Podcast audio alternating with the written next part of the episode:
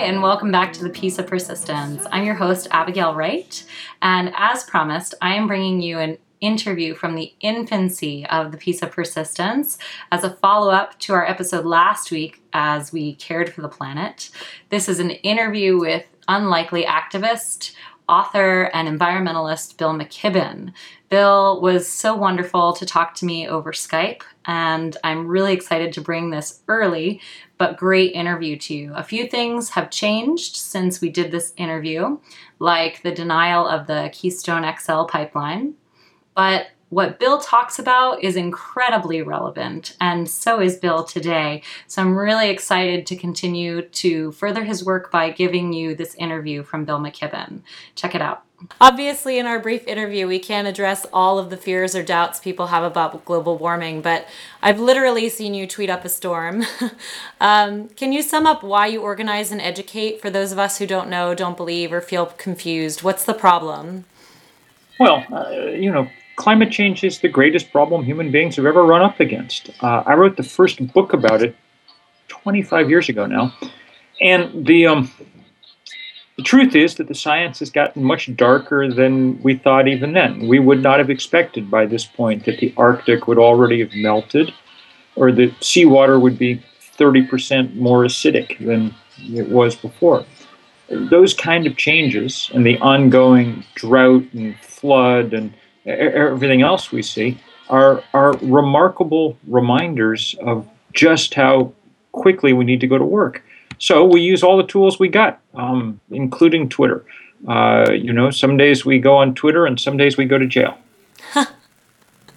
you know, it's it's amazing to me how you do everything you do. And you say in your book Eaarth that your only fear is that the reality that's increasingly evident in the world around us will be for some an excuse to give up. Obviously, you haven't, um, and you say that we need just the opposite, which is increased engagement. What what can we do? Well, the problem with climate change always is that it seems too large for any of us to have any individual impact. And in a sense, that's quite true. Though one should change one's light bulbs, um, it's also true that that's not going to stop climate change.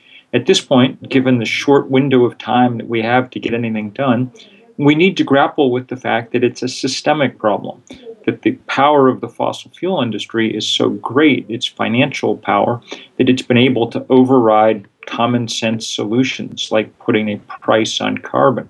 That means we need to organize, we need to join together, we need not to be individuals, we need to be uh, uh, a movement.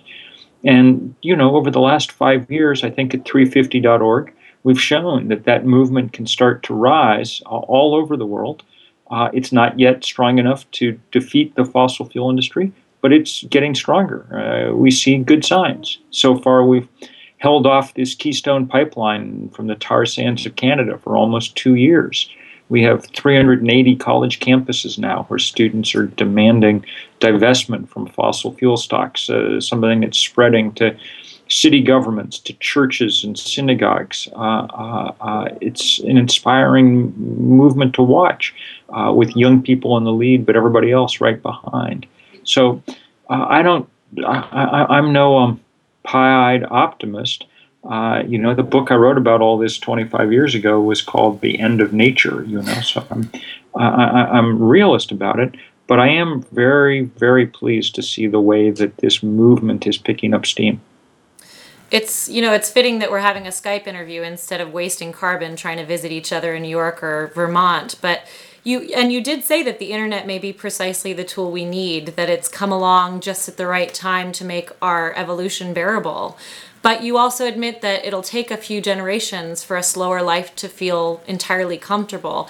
How do you what do you say to someone who longs to go to new zealand or even space someday? You know that that's you know something that's becoming accessible.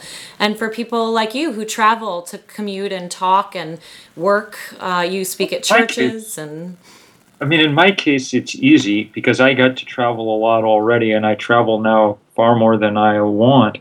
Um, and I would relish the chance to stay at home um, um, uh, more than I can even begin to tell you. Um, that said, uh, travel is important, uh, and it's good for young people, particularly. to get out and see the world a little bit, um, especially to see parts of the world where people are doing things different ways. One of the um, one of the uh, burdens that Americans operate under is the notion that we've figured out the right way to do absolutely everything on Earth and everybody else should just do what we do. And actually, people in many other parts of the world have figured out many other interesting things to do. I mean, once you go to Europe and see what an actual train network looks like, uh, it's embarrassing to come back to these shores and, and see what kind of railroads we have. Um, once you get uh, uh, to parts of the world that are taking renewable energy seriously, I mean, when you go to China, 25% of Chinese get their hot water off solar panels on the roof. In this country, that number is well under 1%, uh, and most of that goes for swimming pools. Um, um, you know, uh, people in lots of places are doing lots of interesting things, and if you're going to travel, it's things like that to, to go look at and bring home. Uh, other travel, happily, we can increasingly do, you know, with the mouse or the touchscreen. Uh, you can do a thousand Google searches for the energy it takes to drive a mile. So it's good that we have this new tool uh, uh, that allows us to be deeply connected in a way that others of previous times couldn't with the world around us, and yet not destroying it. Wow. Yeah, and you talk a lot about community and about how to reach out on a global but also local scale, especially in your book Eaarth, spelled with an extra A. But I'm curious, what's our best chance as individuals who want to pursue our dreams but not at the price of our future?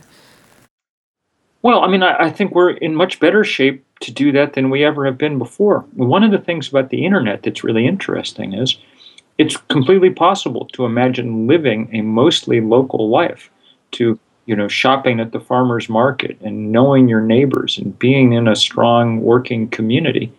Um, um, and at the same time, not having to suffer what every other generation of local uh, residents has had to suffer the kind of parochialism and closed inness that comes with only being in one place. The internet is like a window constantly open on the larger world around us, so a kind of fresh breeze can keep blowing in. And that's a very new thing. Um, I'm, in a sense, I'm happy that I'm old enough to remember the time before the internet because I have more of a sense of the contrast. There are things I miss from that time, like the hours of the day that I spend answering email. Um, but um, there are a lot of benefits that come with it too, uh, in terms of that connectedness. Wow. You know, you're very optimistic for someone fighting such an uphill battle. And I can't even imagine you said you've been to prison probably more times than you can count. And uh, you really are fighting one of the strongest battles of the century, or actually, maybe of even all of history ever. How do you keep going? How do you stay optimistic? There are days when I'm pessimistic. Um, you know, the spring was tough. The atmospheric concentration of carbon went past 400 parts per million for the first time in 5 million years, for the first time, that is, in the history of the human species. Um, that's a sobering kind of thing. Uh, the only good news to hold up against it is that this movement is also growing very, very fast.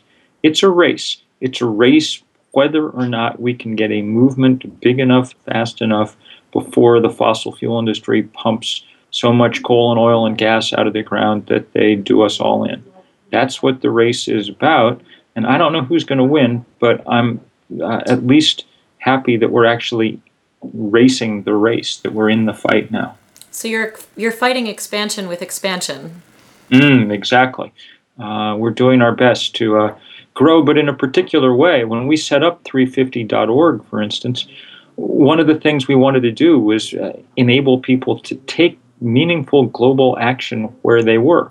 So instead of telling everybody to march on Washington, uh, we've had these days of action where we've had, well, I think the biggest was 5,200 separate demonstrations in 181 countries at the same time. Wow. Uh, everybody was close to home, but everybody was engaged globally, and it was pretty beautiful to watch. You can see we have, I think, 40,000 pictures in the Flickr account. So when I get down, I go look at them and just those beautiful images. And the thing that I always notice is most of them are coming from places where people haven't actually caused this problem, and yet they're willing to help be part of the solution. And to me, that's very moving and very motivating. It's amazing. Well, thank you for giving us an opportunity to connect and do something about this major issue that's going to affect all of us. So I really appreciate you being here. Thank you for your work. Thank you, you too. Thank you so much for joining us today on The Piece of Persistence. I hope you enjoyed that episode with Bill McKibben as much as I did. I'm just so grateful for Bill and all of the work that he's tirelessly doing on all of our behalfs to make the world a better place. So if you're interested in the work he continues to do, or if you want to get involved yourself, please check out 350.org, or you can check out his newest book, Oil and Honey The Education of an Unlikely Activist. Please join us in two Fridays on the Piece of Persistence, where we'll be beginning a series on motivation. I think it's really important to start by finding out what motivates us, and particularly how inner and outer expectations affect us. So come back in two Fridays for that. And I'm starting to look forward to see who I might interview over the next year. It's going to be a couple of months still before I get that process started because I'm continuing to heal from my injury. But if you know somebody who would be a good fit for the show, particularly somebody who has a high level of happiness and life satisfaction and also has some degree of success in their lives, please shoot us an email at pieceofpersistence at gmail.com and let us know uh, how we can reach them. Thank you so much again for joining us, and I look forward to seeing you again in two Fridays on the Piece of Persistence.